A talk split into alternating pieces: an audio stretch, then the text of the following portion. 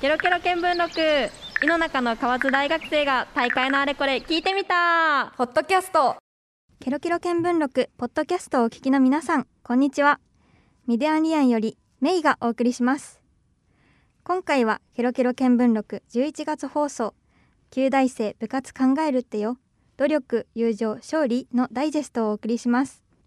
では早速11月6日に放送された番組のダイジェストをお楽しみくださいケロケロ見聞録。ポッドキャスト。今回のテーマは旧大生部活考えるってよ。努力友情勝利です、まあ、部活3人ともちょっと経験がうん。あるってことなんだけど、はい。なんか今、まあ、大学生になって考えてうんみて、うん。なんか部活の印象というかある？なんかこうだったなみたい私にとっては人生で一番しんどかったなというかな。なんかあの心がきついっていうのももちろんありますけど、うんうん。こうあんなに身の危険を感じたというかももうもう死んじゃうんじゃないかって思ったのはあの時が、まあ、中学校の時サッカー部だったんですけどそれが一番かなって思いますね。うん。ね、和樹は、私はまあ今考えればいい経験だったなとは思って、うん。まあ、当時はやっぱり陸上部だったのでずっと走っててしんどかったしなんかまあま割と強豪校にいてしまったせいで、うん。いてしまったせいですごいきつい練習が多くてん。しんどかったんだけど、まあ、今思ったらやっぱ楽しかったなっていう印象はありますね。う。ん。私は小学校から高校までバレずっとバレーしてたんだけど、うんなんか小学校中学校は結構もうしんどいなって思って、うん。練習試合とか行っても車から降りたくないと思って。で でも高校とかなるとまあそれなりにできるようになったっていうのもあると思うけど、なんか結構楽しかったしまあでも今となってみれば本当にその、うんしんどかったのも含めてやっててよかったなっていうふうに思ってるんだけど、そうですね。部活動のメリットとデメリットを考えたくて、うんうんうん。まずメリットから、そうですね。うん。はい。メリットはやっぱりこう普通の学校生活とか普段の生活だけでは得られない友情というか、うん。やっぱり仲間との時間って他のどこでも得られないなっていうのはちょっと思ってて、例えばこう部室だったりとか終わった後にこうみんなでグダグダ喋ったり、うん。こう怒られてそれで先生に対する文句を言い合ったりとか。なんかそういうのってこう大学生になった今でも全然忘れないというか、うん。鮮明に残ってるんですよ、何気ない時間なんですけどすごく残っててだからそういうのってやっぱり部活ならではのメリットかなって思いますね。ね確かにねあのきつい時間を一緒に過ごしたみたいなのはうね、ん。他にはない。過ごしてる時間そのものもねそうね。そうですね。時間がすごいかけがえのないものではあるから、うんってうん。と、まあ、私的にはその、まあ、文武両道って言葉があるように、うんうんあの勉強とのメリハリがつくんじゃないかなっていうのは思ってて。確かに。確かやっぱり部活必勝一生懸命やってるから、うんうん。その分、まあ、ビハインドがあるっていうのを自覚してるうんから、勉強でしっかり勉強もしっかりやろうみたいな気持ちになるのかなとは思うけどうんまあデメリットでもありますよね。そうですそうね。ね勉強できなくなるっていうう、んあるかなと思ってますね。確かに。でも私それ結構思ってなんかいいメリットだと思ってて、うん。うん。なんか部活に時間を割いてるから時間がない中でどうやって勉強もしていくかみたいななんか時間の使い方がすごい上手くなるなってそれで息抜きもしながらっていうのが、そうね。それはなんかやっててよかったなって思うかな。あとはなんか怒られ慣れる。確かに。怒られる時の態度とか習得しますもんね。なんか大学入って最初に始めたバイトうんうん。でちょっと怖い社員の人がいて。そう。でなんか優しい社員の人がうん。なんかあの人すごい怒ると怖くてそれで何人か結構泣いちゃったりしてるんだよね、うん。みたいな感じでちょっと心配してくれてたのね。うん。でも部活で怒られ慣れてるからその人にちょっときついこと言われても全然なんかうん。なびかなくて。なる そういうメンタルはすごい鍛えられたなっていうふうに。確かにそれはありますね。忍耐力というかね。忍。耐力つくね、体力つくねデメリットはなんかある？そうありますか？そうまあ、先ほど言ったんですけどね、うん。あの勉強とやっぱりできなくなる、うん私あの塾講師って働いてるんですけど、うんまあ、生徒の中には、まあ、部活にのめり込みすぎて勉強がおろそかになってるみたいな人は結構いるから、やっぱりまあそこのバランスは難しいのかなっていうのは一つ思うかな。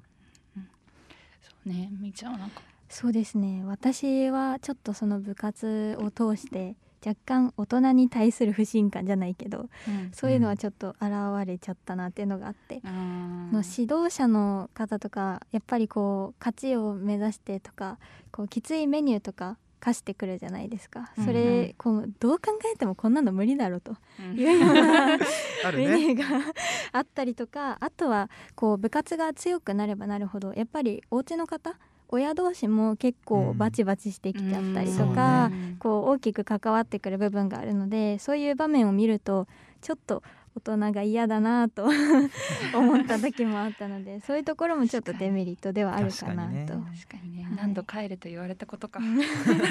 書いちゃダメなんですけどね。やらせてください言わないといけないからね。そうね。私デメリットとしては、うん。なんか結構怪我していった子たちをたくさん見てきたから、うんそれが私はありがたいことになんか怪我をしにくいタイプだったから大丈夫だったんだけどすごいなんか小学生の時に怪我してその後中学高校でもあんまり思いっきりできなかったとか、うん。なんかそういう人たちも結構少なくなかったから、ね。やっぱりなんかこのまま、ね、ある程度セーブしながらやってったらすごいいいプレイヤーになったかもしれないのにうん。それがなんか途中で閉ざされちゃったみたいなのがうん。やっぱり部活って、ね、特にさうんちっちゃい時からやってる人っての方が一生懸命やらされる、そうね。うん。厳しい環境でやらされるっていうのがあるからなんかそれはすごい難しいところだなっていうふうに、頑張れば頑張るほどシビアになっていくというか、そううんちょっと残酷な面もねうん。見られますよね。やっぱその争いだからレギュラーの争いとかもあるから、うん。そこでちょっとねいざこざがあったりして、うん。そうですね。なんか部活やめたりとかそういうのもん。ないこともないから、うん。なのでちょっとそういうのはデメリットなのかなとは、うんうん。うまくやらないといけないところかなと思いますね。ね。なんかやっぱりそういうのって勝ち負けっていうのが部活動だとうん。評価のうんまあ一番大きい部分みたいなところであるからかなっていうふうに思うんですけど、まあ、この後部活動における勝ち負けの意味っていうのを考えながら今回中高生からリアルな悩みをおうあの集めましたのでそちらについて答えていきたいと思います。ケロケロ見聞録ホットキャスト。お送りしているケロケロ見聞録。今月は旧大生部活考えるってよ。努力友情勝利をテーマにお送りしていますさあさっきはめ部活動のメリットデメリットっていうのを話してきて、まあね勝ち負けっていうところにもちょっと触れてきたんですけど、はい。はい。今回部活のじゃあ目的は何のためにやってるのかなっていうところを考えたくて、ううん。ん。何を目的にやってた？何を目的に？そうですね。そうね、まあ、私は陸上部だったから、うんうん。まあ、自分の記録の更新もあるんだけど、やっぱり、まあ、順位うんうんうん高くね順位高い順位取ってで次の上位大会に行きたいってのはあったかな。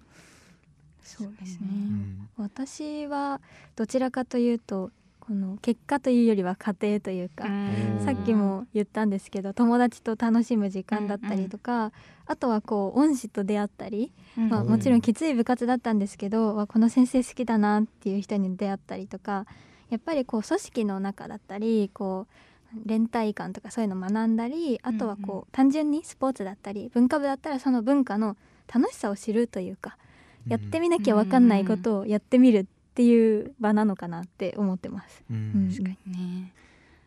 私は結構勝ち負けを意識してたかうん。なっねて思ううんうなんかその単純にチームとしてのその試合で勝つとかだけじゃなくて、うんなんか負けず嫌いなタイプだからあー。チームの中で一番得点取りたいとか思ってたあー。もう競争心が。そうそういうもちろん仲は良かったけど、うん。うんなんかそういうところはなんかあったかな、うんうん。うん、でもなんかそういう意識でみんな一生懸命お互いにやってたから、うんうんなんか良きライバルでもありっていう感じで。ね。うんうんそうなんか友達がちょっと練習してたやつを私がふざけて 一本やってみたらうんうん。うまくできたみたいなのがあってあー。そういう時もなんか友達が「えもうムカつく!」みたいな、うんうんうん。でもそういうのを言えるくらいうん全そうねそう然なんか仲良くなれたと思うし、うんそういう中だからいろいろ受験とかになってもうん悩みとか相談しやすかったりとかしたし、うん、なんか勝ち負けうん勝ち負けなのかな、でもそれどうなんだろうね。でもなんか一生懸命になることみたいなのにうん。風を置いてた気はするかな。勝ち負けはこう手段というか、うう。んん達成するためのステップじゃないけど、うん、うん精神力を鍛えるみたいなね、うん。そんな感じのイメージがあるのかな。そうですね。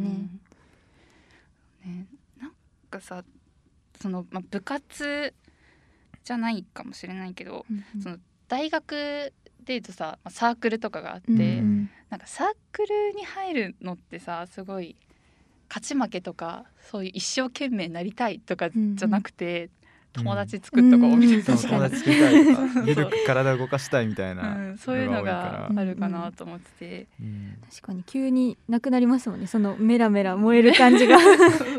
そう。ねそう。でもなんかそれってそのサークルだけじゃなくて部活でもなんかそういううんのってあるのかなって思うんだけど、やっぱりライト層がねやっぱ入りにくいっていうのは部活一つあるかなと思ってて、うんやっぱりそのバレエとか、うんそれこそサッカーとかだと、うん。経験者じゃないと入りにくいじゃない中学とか高校って、ライライト層がもうちょっと楽しめるような部があってもいいのかなとは思うけど、うん。うん。うんそこはまあ難しいですよね。なんか、勝ち負け求めずにそのライ軽く部活を交流の場として使ってでゆるくスポーツやって友達と帰りに遊んでバイトしてみたいな、うん。そういう生活もうんまあありなのかなとはうんうん。思うけど。なんだろうね。部活の目的って何なんだろうね。そうですね。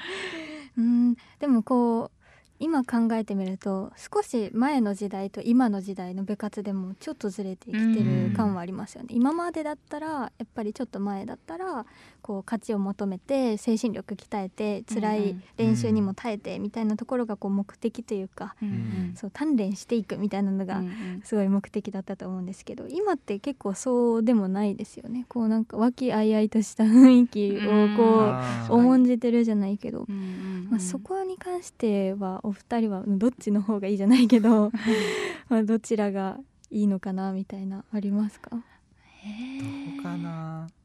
あでもゆるくやりたい気持ちもあるけど、うんでもやっぱりそのまあそれなりにやっぱ試合を楽しむためにはうん。それなりにやっぱ強さが必要なので、うんそこをまあ多少バチバチしていかないとできないのかな、その強くなるってのは難しいのかなって思ってる。なるほどねけど、なんか緩くでも厳しくでもないけど、うんなんかそのなんて言うんだろう。褒めて伸ばすじゃないけど、うん。うん。そういう一生懸命さが今の部活なのかな、前向きな、うん。うん。なんか甘くすればいいっていうものでもないけど、うんうん。やっぱりなんかねそんなきつくやって自信がなくなるのもさうん。良くないなっていうふうに思うし、うんそれこそねあんまり厳しくしすぎたらなんか楽しさ本来のスポーツの楽しさみたいなと、うん。スポーツとかその競技なんか、まあ、文化部とかもそうだけど、うん。そのものの楽しさみたいなのを忘れちゃう気がするから。うん。うんそうですね、うん。そうねやっぱりこう勝ちを追い求めるとさっき楽しさが失われるってあったんですけど勝ちを求めてる例としてさっき話も出たんですけど甲子園とかね。結構あるじゃないですか、私立の学校が強かったりとかうんありますけど、そこに関してはこうなんか考えとか。いやそうなんですよね。やっぱり強豪校がどんどん強くなってもう、ん。なんていうの性のサイクルが生まれてるじゃない、うんうんうんと強くなればなるほど強い人がどんどん集まって、うん。でのでまあその、まあわ、普通の部活やってる人とどんどん差が広がってって、うん部活に、まあのめり込まないと難しいみたいな状況はあるから、それでいうとやっぱりちょっとねこれまでの勝ち負け絶対勝つんだみたいなうんうん感覚から変えていかないといけないかなとそうですね。思うしなんか私はその勝ちにこだわってるのってまあ生徒もそうですけど意外と大人なんじゃないかなっていうのはず確かにね。っと思ってて、なんか勝ち負けにこだわるこうやり方でやってきた世代の方が指導者じゃないですか、うんうん。だからこうやって強い選手を集めたり勝つためにきつい練習をしたりっていうのがうん。未だにこう続いてるのかなって思うんですけどやっぱそこの意識を変えるためにはちょっと指導者の世代交代というか、うん、そういうのもね必要なのかなと思いますね。なんかこうもうちょっと勝ちにこだわりここだわることはいいんですけど、うん。そこに大人が介入するのは私はちょっと反対というか、まあ、変えていく余地があるのかなって思いますね。うん。確かにね。なんか子供が自分の意識で勝ちたいって思ってうんうん。一生懸命もうね日常生活のほとんどを部活に使って、うん。みたいなのだったら、まあ、プロになりたいとかさそういう人たちがあってんだったらわかるけど、本人そうでもないのにみたいなのはちょっとね、うん。どうなんだろうなって思っちゃうようね。ん。うん。それとプロの話がまあさっき出たけど、うん。やっぱりそのプロに行きたい人っていうのは、うんうん。まあ、勝ち負け以上の次のステージがあるうんから、そうね。そこの絶対勝つぞ例えば甲子園だったら、うんうんまあ、球数問題とかもうん。あるんですけど、最近だとね佐々木朗希投手っていうのがうん。有名じゃないですか、うん。あの投手高校の最後の試合で投げなかったんですよね。球数が多くなるからっていうので。だからその育成の面っていうのと、あ勝ち負けの面、うん結局甲子園出れなかったんだけど、その佐々木朗希さんいたチームは。なんでそこのバランスっていうのもまあ考える必要があるのかなっていうのうんは考えなきゃいけない時代なのかなっていうのはそうですね。思うね。うんでもなんか、まあ、二極化みたいなその強いチームとさ、うんすごいそうでもないチームがすごいうん。分かれてきてるっていうのは、うん。別に私はそんなに悪いことじゃないかなって思ってて、うん。なんかやる部活やる側もがいろんなさ価値観があるじゃん。うん。だからなんかそれこそやっぱ親とかから聞いてるとさ、うん。もう昔はどこでもすごい厳しくさ そうね、されててっていう感じだったけどやっぱ今って一生懸命勝ちを求めたい人もいれば、なんか楽しくやれればいいなくらいの人とか、そうね。なんかちょっと所属しときたいなくらいの人とかもいっぱいいてなんかそれがまあ全部受け入れようよみたいなうん。感じの時代でもあるから、なんかいろんなそのなんだろう強いチームとそうでもないチームっていうのがなんかランクとしてあるのはなんかそれはそれでなんか選べるのかなって思う。入る側が。うんうん。うん。選択肢があることって重要ですよね。うんうん。だからなんかスポーツとか競技とかそのもので見るとあんまり良くなかったりもするのかもしれないけど、部活として考えるとそんなに悪いことでもないのかなって思ったりもうん。うん。するかな。そうね。うん私がやっぱり思うのはこう強いチームを選ぶとか強くなりたいっていう勝ちを目指すっていうのもそうだし、そっちを選ばなくて楽しむ方を選ぶっていうのもそうだと思うんですけどやっぱりあのあくまでプラスの範囲であることがうん。重要だと思ってて、そうきつすぎて勉強できなくなったりこうなんか自分の私生活が侵されたりとか、うんこうマイナスになってくるとやっぱり良くないから。うんそこはこう自分でも大人の力でも管理していく必要があるし、そういう体制を整えていくのがマイナスにならないようにプラスの範囲で部活動できるようにするのが一番大事なのかなって思いますねそう。だねねちょっとここまでいろいろいろんな価値観とか目的とかにはいついて考えてきたんですけど、はいまあ実際リアルな中高生はどう思ってるのかっていうところをちょっと聞いてみたいと思うので集めたリアルなお悩み相談みたいな、そうですね。はい、紹介していきましょう。はい、お願いしますお。願いします、はい、さっき今まで、えー勝ち負けの意味とか部活動の目的について話してきたんですけど実は中高生の中でもそういった勝ち負けとかいうことについて実際に悩んでる人もいるということで、うん。はい、そういったお悩みをちょっと紹介していきたいと思います。はい、じゃあまず一つ目なんですけど、えっと、勝敗が決まる競技。この方は卓球部だったそうなんですけど、うんうん。勝敗が決まる競技なので結果によってはギスギスすることがあるということが、お悩みの一つ目ですね。もうありますね。そうね。部内戦とかでもね。レギュラー争いとかうん。ね結構。そこに関するお悩み結構多かったです。多いんだうんやっぱり。ねなんか私バレーボールってやっぱ団体競技だから、うん。なんかやっぱ中学生とか特に多感な時期じゃん。で結構テンションのさ浮き沈みが出た出ちゃったりとかもするから、やっぱりメンバー部員によっては負け始めるとうんどんどん機嫌が悪くなっていくことまあがありますね。いたりとかしてそういうのですごい空気悪くなっうんちゃってたとかは結構あったな。そうですね。細田さんなんか解決策あります？解決策？難しいよね。いや難しいな。そうね。私は割とその陸上部だからそんなにギスギスすることはまあうん。ないしそんなに部員が多いところじゃなかったっていうのもあるんだけどそのなんだろうね。なるべくその何チームか出れるみたいな制度になってくれるといいのかなとは思うけどね。あとはあの先生がこうメンバー選んだりするじゃないですか、うん。うんそういう時の評価基準を明確にしてもらうとか。なんか好みで選んでんじゃないのみたいな。ま あるじゃないねですか。だからこうこうこういう理由で評価したよみたいな一人一人をちょっと尊重して言ってくれるとちょっとギスギスしないのかもなって今思いました。うん なるほどね私はその実体験としてやってたのは、まあ、なんか試合中とかだとそのなんか不機嫌な子が霞むくらい自分が声を出したりとかして、うん。なんか雰囲気をもうどうにかごまかそうと。それ以上に盛り上げるみたいなね。とかなんか、まあ、ちょっと例えば負けちゃった子とかうん。失敗しちゃった子とかに、うんなんかフォローを入れてあげる、うんうんなんかうんそういうことしかないのかな。でもそこも勉強ですよね。うんそうね。確かに。落ち込んでる人をこうどう励ますかじゃないけど、うん。絶対プラスになりますもんね。うんうんそうね。じゃあどうフォローするかという方向でそこをなんか頑張る解決策としてね。フォローの練習だと思って、はいね。うんですね。そういうふうに。はい、頑張ってください。はい。じゃあ2つ目いきたいと思います。はい。2つ目なんですけど顧問の先生が怖くて行きたくなくなってしまったどうしましょうということで。これはもう重大なもう誰もが通る道じゃないけど。難しいですね。うん。どうしてました？怖かったですか？怖かった。怖かった。怖かったよ。ですよね。うん。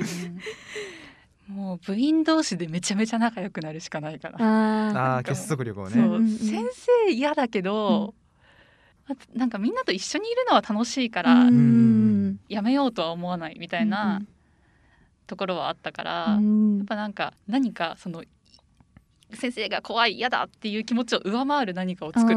確かに。うんうん。なるほどね。私も結構中学の時それこそ夏休みとか泣きながら行ってたんですけど、えー。会いたくないって言って泣きながら言ってたんですけどその時はあと何ヶ月やったらやめようっていうのを繰り返してました、だから小さなゴールを作るじゃないけどうん。例えばサッカーだったら、うん。まあ、あと何ヶ月でもいいし、えーリフティングとりあえず300回やろうとか。あこうなんか小さな目標を作るとちょっとこう注意がそれるというか、ーうん。自分なりの先生をこう先生の関係のないこう目標を作るっていうのはちょっとありかなって思いますね。私はなんだろうね別の逃げ道をちゃんと確保しておくっていうのがあるかなって思っててそれこそだから例えばまあ部活でかなり苦しい状況にあるんだったらうん勉強すげえちゃんとやって、うんまあ、いつでもスパッと切れるようにするみたいな。なるほどね。深くななりすぎるとねやっぱりどんどんどっちにも悪影響が出ちゃうから、そういうどっちかを確保しておくとそれなりに多分メンタルがね安定すると思うから、っうんていうのは一つありかなとはそうですね。なるほどうんね。うんじゃああともう一つ紹介したいと思います。とやっぱり人間関係の部分で悩んでる子が結構多くて例えばチーム内で自分は強くなりたい強いチームにしたいんだけど、そうじゃない子と意見が合わないとかあとはこう代が変わった時に、えー先輩だったり後輩だったりと価値観が対立してしまう時うんにどうしたらいいですかっていうお悩みがありました。なるほどね、うん。中学校とかそういうのが多いイメージは、ううんちの中学もそうだった、うんうん。部活がすごい人数が多いとうんこだったから、うんうんうん。中学校の時は、まあ、その分いろんな価値観を持ってる人がいて、うん。全然部活来てない人とかもいたから、うんうん。何なんだろうなって思う時もあったし、うんうんうん。確かに。まあそねれもやっぱり選択肢じゃないですかね。こうなんだろう。それこそメニューを選択制にするとか頑張りたい人あはー頑張ってもいいしこう今日はちょっときついかもなっていう人はちょっと緩めに筋トレするとか、うんうんそういうこう選択制はちょっとありかなって思いました。なるほどね。なるほどねう。ん確かになんか価値観を認めるじゃないけどねもうう、うん価値観合わせようと思うと難しいよ難しいんだね。よね。なんか限界があるじゃないけどもうみんなそれぞれですからね。うんそれこそねやっぱ同窓会で同同好会か、うんうん同好会みたいなのを作ってくれるといいのかな。と思って、うん。まあ、部活はガチでやって、うんうん同好会はまあ割とゆるくみうたいな、ん。まあそっちは。中学高校にもみたいそうなね。中学高校にもまあ同好会っていうのがあるとなんかそういう人の救いにもなるのかなとはうんうん。うけど、そうですね。うん。なんか私はもう一旦諦めるじゃないけど。なんかまあ全体で考えるとさなんかそうもねいかないところがあるけど、うん。でもその中で一人一人があまあやる気ないなとかそういうのはもう仕方ないなと思って、うん。あこの人はこういう人ってうん。自分の中まあでね。もう思って諦めるようにしてた、そうね。一回こう自分の中でも納得すると。うん、なんかそこをなんでやんないのって思ってるとうん。一生イライラするじゃん、うんそうね。確かにそれって自分的にも良くないから、うん。でなんか結局それってさなんか結果につながるじゃないけどやっぱりどうしても、うん。まあ、基本は一生懸命やりたいって思う人の方が、まあ、レギュラー入ったりとかするし。う、ん。うん。なんかねでもたまにさどう頑張ってもなんかうんうん。なかなかレギュラー入れない子とかあんまり上手くならない子とかもいて、そういう人たちがどうしてもさやる気なくなっちゃうのはなんかそれもそれで仕方ないのかなって思ったりもうんしてたから。みんなが100%楽しいって思ってやるのって難しいですもんね。ううんんね、あとなんかうちの部活高校の時の部活で良かったなって思うのは、部活練習始まる一番最初にうんうん。めっちゃ大声を出してみんなで。わーって叫ぶっていうのをやってうて。なんかそういうあんまりなんかうまくない子っていうか、んんうん。とかでも声出しながら一生懸命動くの楽しいよねみたいな感じのうん。違うなるほど。そうモチベーションでできたりとかしてたから、うんうん。そういう楽しめる方法みたいなの、うん合わない合わないってなんかマイナスに考えるんじゃなくて、うん。合わないのは仕方ないって言って置いといて、それでもなんか楽しめる方法とかを考えてあげると、うん確かに。ちょっと一そ歩、うね一歩大人になるチャンスです。私ももう中学の時は本当にあの全然うまくならなかった側の人間なんでうん最後まであの応援声出しうんを頑張っててあとはこう道具を片付けたり出したりみたいなうん。そういうところで結構自分の役割を見出したというかうん。なんか自分の居場所こっちかもってちょっと前向きに思えたのでうん。ちょっと役割を見つけてみたり与えてみたりうん。確かうんに、自分の居場所をね探してみるといいかもしれませんね。ねうん。応援楽しいよね。本当に楽しい。楽しいね。も うめっちゃ大声で歌えるっていう。あー確かにいろんなね悩みがあってやっぱり価値観とかっていうのはすごくあるんだなっていうのがうん感じましたね。はい。ケロケロ見聞録ホットキャストお送りしているケロケロ見聞録ここまでは部活動における勝ち負けの意味と中高生のリアルな悩みについて考えてきましたはい。はいさあここからはちょっとこういう今まで話してきたことを踏まえて部活動の今後について話してみたいなと思うんだけど、はい。なんか今部活とか結構ニュースでもさちょっと話題になったりとか、ね。まあ、いろんなねタイことがムリーな。するけど、うんうん。なんか部活の問題としてなんか気になることとかある、ありますか？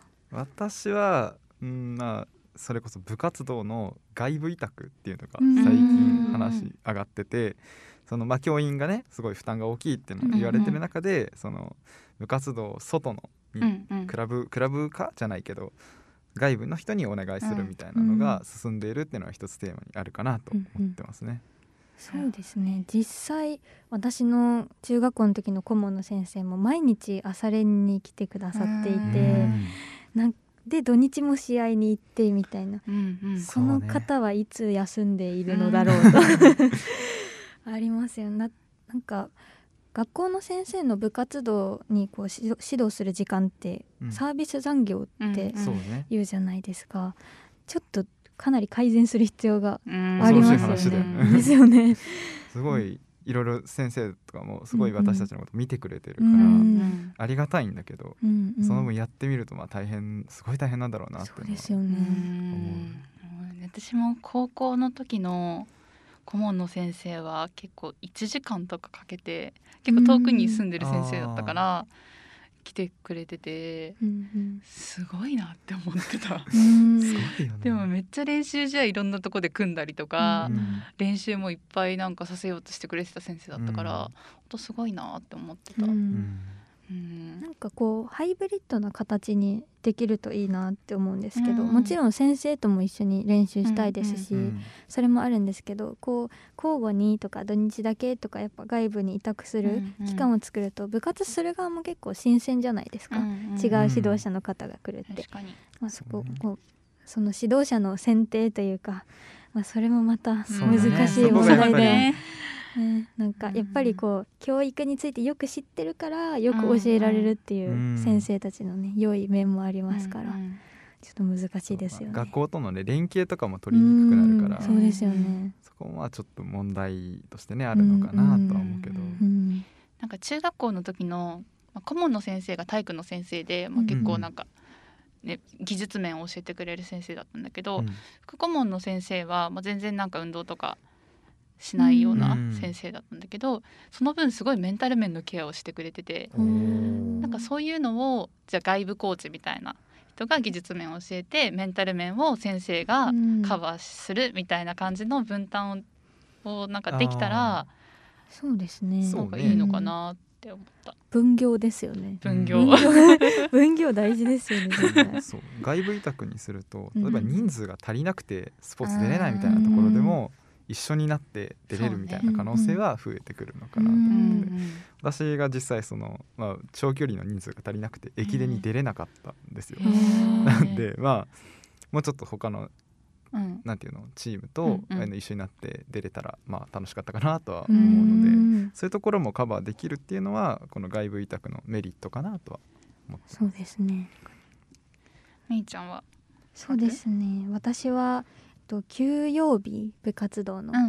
ん部活動がないよっていう日が土日に1ヶ月の間で土日にお休みが設定されてないっていうところが未だに結構あるみたいで、んこう中高生の子たちがどれぐらい休むべきというかどこまで部活に打ち込むべきなのかうん。がちょっとやっぱり問題なのかなって思ってます。うこん。れはね運動部だけじゃない、うん、うん。そうです吹奏ね。楽部とかすごいすやごいよね。うんってるイメージがあるから、うんでなんか終わるのもさ運動部より遅くない？その部活引退するのが。そうそうそう。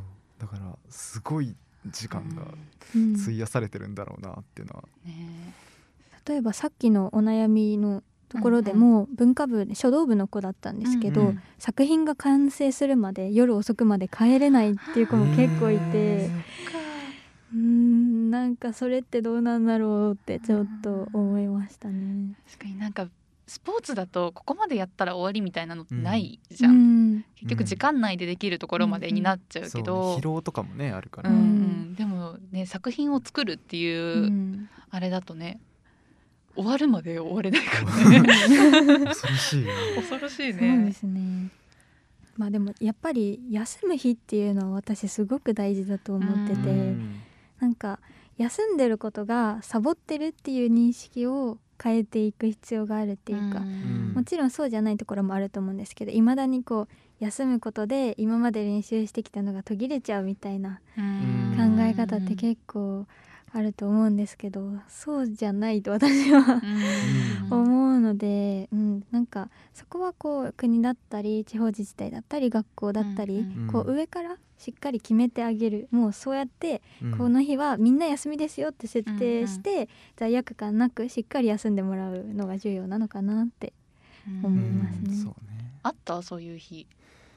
うちは陸上部だったから、まあ、うんそんなに毎日したらうん。足ぶっ壊れるから、まあ毎週この日は休みみたいなのがあっうんうんうん。たから、ねまあそんなに問題ではなかったかなとは思うけど、私も一応ノー部活デーが存在しました、私もあった、うん。まあ、平日だったんですけど。ね、うんうん。うん私もそうだな平日第何水曜日みたいな感じで、月に1回とか決まってうんたな、うんうん。